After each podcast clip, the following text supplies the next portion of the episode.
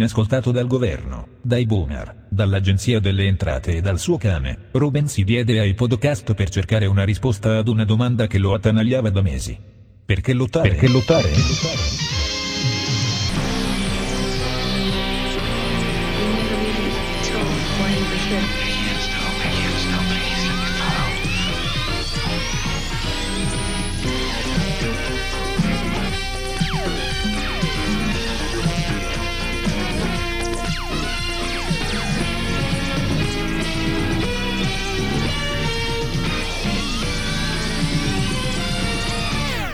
Lottare è inutile. Ben ritrovati. Questa è una puntata particolare perché parlo di attualità con due persone direttamente investite da un problema che riguarda migliaia di persone in tutta Italia. Di cosa si tratta? Si tratta della storia dei ritardi della specializzazione di 14.000 medici. Citando letteralmente il post che ringrazio per il lavoro meraviglioso che fanno quotidianamente, il ricorso per gli specializzandi si è tenuto a settembre ed era già in ritardo. Dopo ci sono stati ricorsi, rinvii e molta incertezza. Ne vado a parlare subito con Sofia e Giulia, due medici, parte di un movimento di protesta che in queste settimane, in queste ultime settimane, è sceso in piazza in uh, tante città in Italia, a Milano, a Roma, a Firenze, a Verona, a Siena, a Pescara e a Genova. In tutte le zone d'Italia i medici sono scesi in piazza per chiedere chiarezza, per far finire una situazione che si è protratta fin troppo. Per spiegare tutta la vicenda serve un po' di tempo e serve un po' di pazienza, perciò fatevi un tè, fatevi un caffè, lavorate nel mentre, ma ascoltate tutti i dettagli, ce ne sono veramente tanti, ma è uno scandalo che andava coperto. Grazie per l'ascolto, iniziamo fra pochissimo.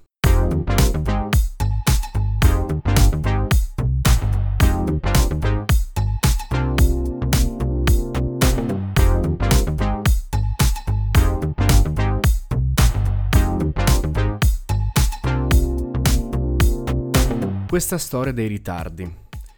Come ha influito nel vostro quotidiano e di cosa si tratta? Il ritardo è stato dovuto al fatto che innanzitutto il primissimo ritardo è stata la data del concorso, perché ricordiamo che nonostante siamo in una pandemia, la data del, quella iniziale di metà luglio era fattibilissima perché la curva dei contagi era molto più bassa rispetto a quando poi effettivamente abbiamo fatto il concorso, quindi il primo ritardo è stato proprio nella data del concorso.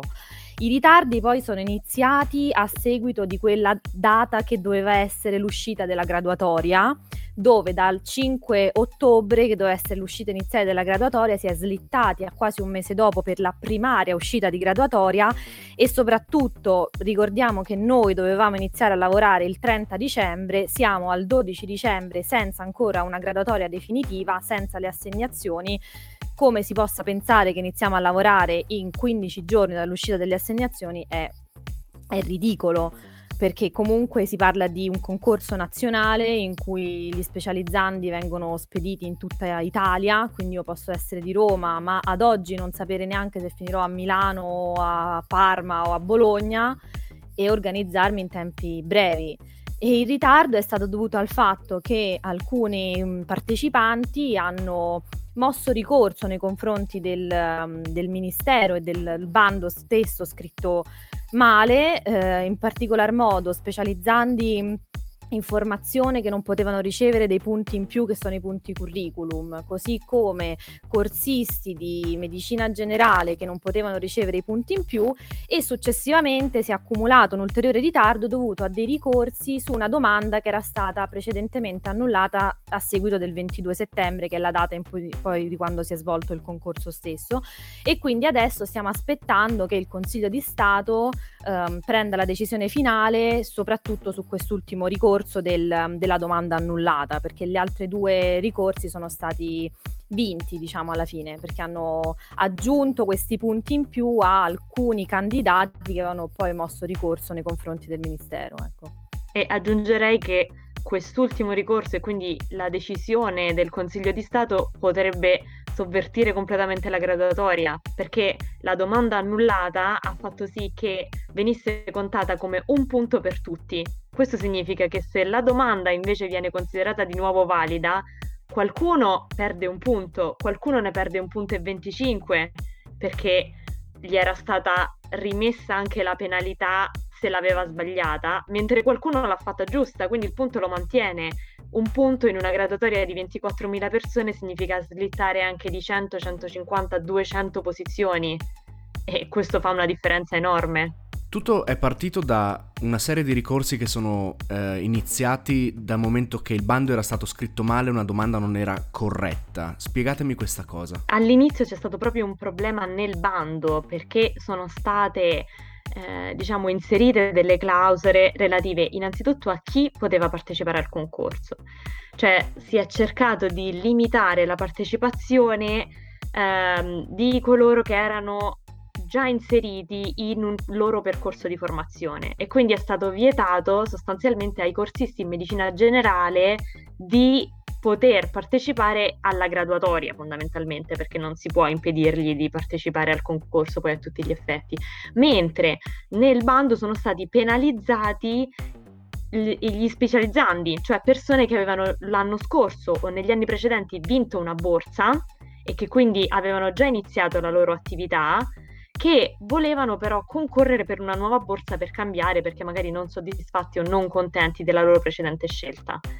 E questo è stato un punto nuovo introdotto quest'anno che da molti non è stato considerato giusto. E quindi persone, ovviamente i diretti interessati, hanno fatto ricorso perché, per far valere i loro diritti. Sul se questo sia stato giusto o sbagliato, eh, in realtà si sono pronunciate le autorità giuridiche che hanno effettivamente riconosciuto come queste clausole non avessero validità, tanto è vero che i corsisti in medicina di base sono stati riammessi e i punti sono stati dati agli, agli specializzanti. Oltre a questo, nel bando si faceva riferimento a delle date che non sono state rispettate, si faceva riferimento a delle procedure, per esempio alla possibilità di scelta della scuola e della sede di specializzazione soltanto a seguito della pubblicazione della graduatoria definitiva. Quindi il candidato può scegliere soltanto quando conosce la sua esatta posizione in graduatoria, cosa che di fatto noi ad oggi ancora non conosciamo perché la graduatoria continua a cambiare e quindi questo ha fatto sì che ci fossero ulteriori ritardi, perché ogni volta che la graduatoria cambia bisogna dare ai partecipanti la possibilità di cambiare le loro scelte per, per il rispetto del bando stesso. Tra l'altro si è creato un divario enorme perché alcune persone, alcuni specializzanti e alcuni mh, medici in formazione da medico di base, diciamo, si chiama corso MMG, vuol dire medico di medicina generale, hanno rispettato invece le clausole del bando. Questo che vuol dire? Che si sono licenziati da specializzando, hanno rinunciato al corso da medico di medicina generale per partecipare al concorso. Gli altri invece hanno preferito fare ricorso, quindi chi ha fatto ricorso ha vinto e si prende i punti in più continuando ad avere sia la borsa di specializzazione da una parte, sia la, il corso, partecipare al corso di medico di medicina generale altri si sono licenziati e quindi hanno perso un lavoro da almeno 5 anni, di almeno 5 anni di formazione o comunque un corso che è equiparato a una specializzazione rispettando il bando. Quindi abbiamo da una parte chi ha rispettato le regole, tra virgolette, del bando, seguendo alla lettera e non lamentandosi di come era scritto il bando, chi invece ha preferito fare ricorso e quindi si è creato anche questa differenza enorme tra chi ha fatto ricorso e l'ha vinto a questo punto, chi non l'ha fatto ha preferito licenziarsi ma non ha ricevuto lo stesso trattamento rispetto ai colleghi in questo caso. In tutto questo il ministro dell'università Gaetano Manfredi ha sbagliato nelle interviste il numero delle domande, non è informato riguardo alla vicenda, o almeno non è correttamente informato. Voi lo sentite vicino alla vostra situazione o no? Ed è una domanda retorica. Allora, a dire la verità, il ministro l'abbiamo sentito relativamente poco, cioè lui non si è mai rivolto a noi direttamente se non nell'ultimo periodo. Noi abbiamo sempre ricevuto comunicazioni ufficiali tramite il portale che poi è dove visualizziamo noi la nostra graduatoria e il nostro punteggio. Ma in realtà il ministro si è rivolto a noi giusto nelle ultime settimane, negli ultimi dieci giorni in realtà, eh, fornendo informazioni sbagliate poi anche al, al, pubblico a cui si rivolgeva, perché ha parlato di uh, 100 domande del concorso quando in realtà sono 140, ha parlato di noi a volte direttamente come specializzanti quando in realtà non lo siamo ancora e in altre situazioni come studenti di medicina o futuri medici, quando in realtà siamo medici laureati, abilitati e pronti a lavorare a tutti gli effetti. Non ha, sembra chiara l'idea, de, non ha chiara la situazione, non ha chiaro qual è il problema attualmente, perché eh, continua a dire sì, dai, la presa di servizio la rimandiamo, eh, oppure non si sa bene a quando, eh, non ha proprio idea delle date neanche di, di, di di quando è successo il, il, ritardo della graduatoria, il ritardo della pubblicazione delle assegnazioni, perché probabilmente in un ministero non è direttamente il ministro che si occupa di queste cose, ma ti fa mostrare anche il suo disinteresse, perché quello su cui noi ci stiamo battendo di più è, è, far capire che non ha senso richiamare i medici dalla pensione quando noi da ormai quasi due mesi siamo pronti in più di 14.000 a prendere servizio. Ma soprattutto cosa succede? Che la maggior parte della medicina del territorio, ovvero i pronto soccorsi, le famose RSA di cui si sente tanto parlare, all'interno a fare il dottore ci sono quelli che hanno svolto il concorso a settembre. Questo vuol dire che se attualmente, dopo domani, ci dicessero il 30 bisogna prendere servizio come specializzando, improvvisamente i pronto soccorsi e l'RSA sarebbero svuotate anche dai medici. Quindi da una parte abbiamo noi che come specializzandi siamo pronti a lavorare, dall'altra abbiamo il fatto che i famosi camici grigi, che attualmente siamo tutti camici grigi, svuotano quelle strutture sanitarie che nella pandemia sono fondamentali per evitare il collasso. Quindi è proprio un, un controsenso dietro l'altro. Secondo me c'è anche da sottolineare il fatto che sicuramente noi ci stiamo battendo perché eh, la pandemia ci ha mostrato una situazione gravissima e il fatto che questa situazione si stia verificando durante la pandemia è ancora più paradossale, ma in realtà il problema dei medici in formazione esiste da anni e non riguarda questo governo nello specifico, perché come sappiamo si sono alternati governi di tutti i colori e di tutti gli schieramenti politici che negli anni hanno ripetutamente ignorato questa problematica. La problematica cioè è che abbiamo bisogno di una riforma della specializzazione che venga considerata non come una borsa di studio, quindi considerando noi come studenti che pagano tasse universitarie, ma come lavoratori a tutti gli effetti, come sono considerati negli Stati Uniti, in Inghilterra, in Germania, in Francia, questo oltre alla risoluzione dell'imbuto formativo, cioè di garantire a tutti i laureati in medicina una borsa di specializzazione, cioè di poter continuare la formazione che hanno iniziato. E negli anni sono stati fatti vari pasticci, tra cui la populistica manovra di aumentiamo gli ingressi a medicina. E questa manovra non fa altro che allargare l'imbuto, perché non fa altro che aumentare i laureati che non avranno possibilità di continuare la loro formazione. E questo è gravissimo in un paese in cui c'è una carenza di specialisti, non di medici. Quindi anche questo denota un disinteresse e una poca informazione nei confronti delle persone ai vertici, nei confronti di tutta la questione, perché aumentare gli ingressi a medicina significa non aver chiaro il problema. Cos'è l'imbuto formativo nei fatti? L'imbuto formativo è quel fenomeno per cui i medici a tutti gli effetti, cioè i laureati in medicina e abilitati alla professione medica, non possono continuare la loro formazione perché lo Stato non mette a disposizione un numero sufficiente di borse per coprire il numero dei candidati.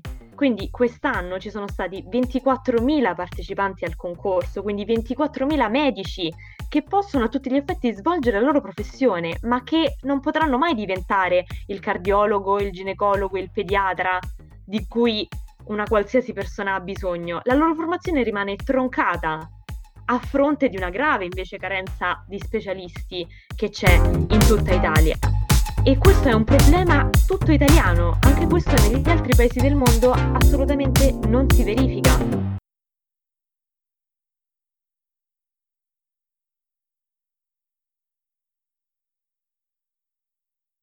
Tutta questa situazione, già grave di per sé, per fortuna, a quanto pare, almeno da quanto leggo, i vostri rappresentanti, i rappresentanti dei medici si sono fatti sentire. No? Mm, io non, non, ne parlerò bene, te lo dico proprio francamente. Più che di sindacati, io parlerei delle associazioni che si occupano delle specializzanti, che sono una specie di sindacato, possiamo chiamare, Non voglio fare nomi, però in questi mesi ci siamo accorti come queste associazioni siano state più dannose che risolutive perché dall'inizio di questa telenovela che è iniziata a maggio ormai, perché il, teoricamente un bando deve uscire almeno 60 giorni prima della data del concorso. Considerando che doveva essere a luglio, stiamo parlando ormai di maggio 2020, quindi quasi sei mesi fa, hanno iniziato a eh, chiedere quali potessero essere delle proposte da portare al Ministero perché soprattutto una di queste associazioni, di cui non voglio fare nomi, preferisco di no, è eh, molto stretta, a quanto pare, col Ministero, insomma, di fare delle proposte da, da portare appunto all'interno del, del, Ministero su come si potesse cambiare il bando, come poter appunto cercare di diminuire questo imbuto formativo e non è mai stato risolto niente alla fine, anzi eh, spesso si è visto come le associazioni pur di fare i propri interessi eh, abbiano spinto i candidati magari a fare ricorso o a chiedere delle cose che fossero dannose per gli altri candidati. Ad esempio, ultimamente è successo che in uno di questi gruppi WhatsApp di una di queste associazioni fosse fatto un sondaggio eh, anonimo in cui veniva chiesto se era il caso di riaprire la fase di scelta. La fase di scelta è una, eh, una fase in cui il candidato che è all'interno della graduatoria decide in che ordine mettere le proprie preferenze, ad esempio associare a città la propria specializzazione, ad esempio cardiologia Roma. E, ehm, questa fase di scelta era stata chiusa già uh, in, nei giorni passati e un, un, numero piccolo di candidati rispetto al totale ha, ria- ha, chiesto di riaprirla. Questa proposta è stata portata al Ministero, adesso io non so se è per la proposta dell'associazione, ma sicuramente avrà influito secondo me, e questa fase di scelta, guarda caso, è stata riaperta. Ed è una situazione che però può mettere ehm, in discussione anche la, l'attività del Ministero, perché nel momento in cui tu mi eh, assicuri che la fase di scelta viene chiusa in un determinato momento, non puoi svegliarti una sera, tra l'altro alle 9 di sera di un eh, venerdì, riaprendola. Perché posso anche pensare che sia per una magagna, perché stai favorendo qualcuno. Io non voglio insinuare cose che magari non sono vere, ma il pensiero mi viene, anche perché all'interno di queste gradatorie siamo tutti scesi o saliti di qualche posizione, qualche, cioè più o meno posizioni, dalle 10 anche alle 100 posizioni. Quindi in realtà le proposte che vengono fatte per le associazioni, da parte delle associazioni per il Ministero, o comunque che cercano di essere portate dal Ministero, non sono sempre positive. E tra l'altro tutta questa, mh, questa visualizzazione mediatica che stiamo avendo da parte dei nostri futuri, si spera specializzanti nei confronti di giornali, tv, programmi, podcast, è stato fatto l'unica volta in cui le associazioni non c'entrano niente. Ogni volta che le associazioni hanno provato a creare manifestazioni si è sempre finiti troppo sul politico, troppo sul propagandistico. Per la prima volta siamo stati noi mh, candidati del concorso a decidere di manifestare, di farci sentire ed è andato tutto liscio e siamo, ci siamo fatti sentire come volevamo fin dall'inizio. Quindi in realtà sì, possono aiutare in determinati casi, ma in questo caso secondo me hanno fatto peggio che meglio. E tra l'altro pochissimi ordini dei medici sono fatti sentire in questa situazione. Mm, giusto mi sa l'ordine di Catania, ora non voglio dire, però ad esempio l'ordine dei medici di Roma, che è quello con una che è l'affluenza forse maggiore d'Italia, era chiuso per elezioni, per dire, quindi non, ha deciso di non uh, mettere bocca in merito alla questione. Cioè, è un, una situazione paradossale che ti, si, si vede proprio come non ci sia coesione all'interno della classe medica perché all'interno delle associazioni la maggior parte anche sono medici, l'ordine dei medici è fatto di medici, non c'è proprio coesione, non c'è interesse e quindi noi a questo punto abbiamo detto meglio fare da soli, farci sentire da soli, abbiamo ottenuto più risultati rispetto a chiedere all'ordine dei medici della città X o alle associazioni, per dire. Un altro punto che secondo me è importante sottolineare riguarda la comunicazione, cioè come il tutto ci è stato comunicato. Cioè, solitamente è proprio tramite queste associazioni che hanno dei contatti con il Ministero da cui ci arrivano voci. Probabilmente le assegnazioni saranno il giorno tot, probabilmente ci sarà uno slittamento.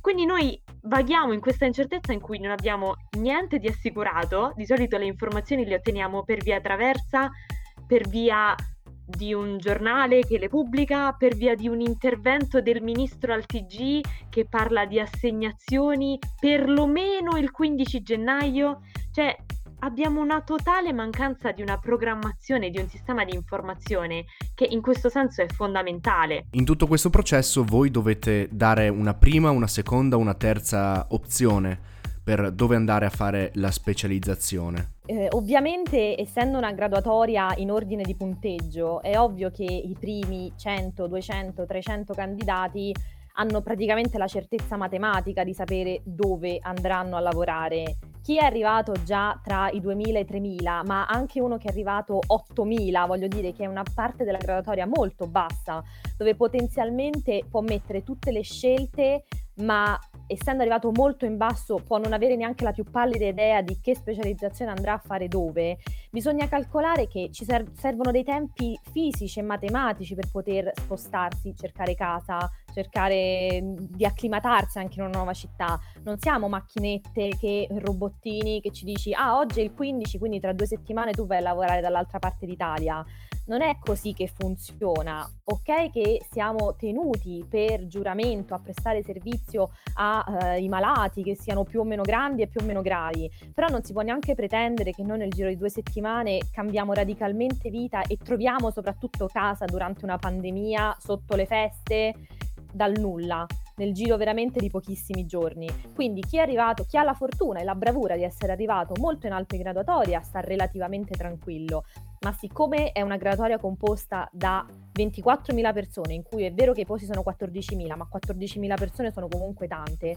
chi è arrivato 11 millesimo e non ha la più pallida idea di dove finirà, è estremamente in difficoltà in questa situazione, perché non puoi fare dei calcoli matematici su cosa hanno messo gli altri, perché sei arrivato 11 millesimo, non è facile riuscire a capirlo in anticipo. Quindi le persone arrivate molto in alto possono giocare d'attacco sapendo già dove finiranno, ma già dalla millesima posizione in poi è difficile capirlo. E questo è il problema. Abbiamo coperto praticamente tutti i punti, vi lascio le conclusioni. Ma io come conclusione finale direi che semplicemente tutta la situazione denota il pochissimo rispetto che le istituzioni hanno per una figura che è quella del giovane medico che invece è una figura determinante. Quanti specializzanti portano avanti gli ospedali, quanti camici grigi sono, come abbiamo già detto, nelle RSA, nelle famose USCA, nei pronto soccorso, quanto è fondamentale il loro contributo e quanto poco questa figura viene valutata e rispettata nella sua professionalità. Ma non perché siamo lavoratori e non studenti, come ha detto il ministro, ma perché siamo una categoria che ha il diritto di veder riconoscere le proprie abilità, la propria capacità lavorativa e i propri diritti. Ma oltre a questo, secondo me è importante che le persone si rendano conto che il, il problema del, dell'imbuto formativo è un problema che sta diventando sempre più attuale. Cioè, tutto eh, a prescindere dal problema del concorso di oggi, partendo dai concorsi passati e per i concorsi futuri, se non c'è un ricambio proprio generazionale tra medici, non ci saranno più i medici. Perché tra qualche anno saranno non 10, non 100, ma saranno migliaia i medici che mancheranno. Tra, nel 2025 è stato calcolato che mancheranno più di 4.000 pediatri siamo su questi termini, su questi numeri e io parlo solo dei pediatri perché è la categoria che mi interessa di più, ma siamo su questi numeri per tutte le specialità. Quindi il problema dell'imbuto formativo non è un problema nostro perché non riusciamo a specializzarci, ma è un problema della comunità, è un problema della popolazione. Perché? Perché se un domani servirà un cardiologo, se un domani servirà un ginecologo, può non esserci disponibile. Può non esserci perché? Perché i medici anziani saranno andati in pensione sempre più tardi, ma a un certo punto saranno andati in pensione e i medici più giovani, appena specializzati, non riusciranno a fare il ricambio. Quindi quello su cui ci stiamo battendo, oltre tutte le problematiche burocratiche legate al concorso, è far comprendere alle persone che il problema degli specializzanti carenti è di tutti, non è un problema solo nostro ed è un, un problema che purtroppo non attrae, non attrae voti. Cosa attrae il voto? Attrae il voto dire aumentiamo i posti a medicina, perché sono in tanti quelli che fanno il test di medicina. L'anno nostro erano più di 100.000 persone Gli specializzandi sono 20.000, sono estremamente minori i numeri, ma far capire ai al, al politici, alla popolazione che il problema dei medici in formazione specialistica è un problema che sta diventando sempre più attuale è fondamentale, è proprio su questo anche che ci stiamo cercando di battere perché non ci sarà il ricambio. Rischieremo veramente di avere gli ospedali vuoti di medici e troppo pieni di pazienti a un certo punto. E questo è importante, secondo me, da dire, perché non è un problema solo di oggi, del concorso, di tutti i problemi che abbiamo avuto, ma è un problema che si porta avanti da troppo tempo.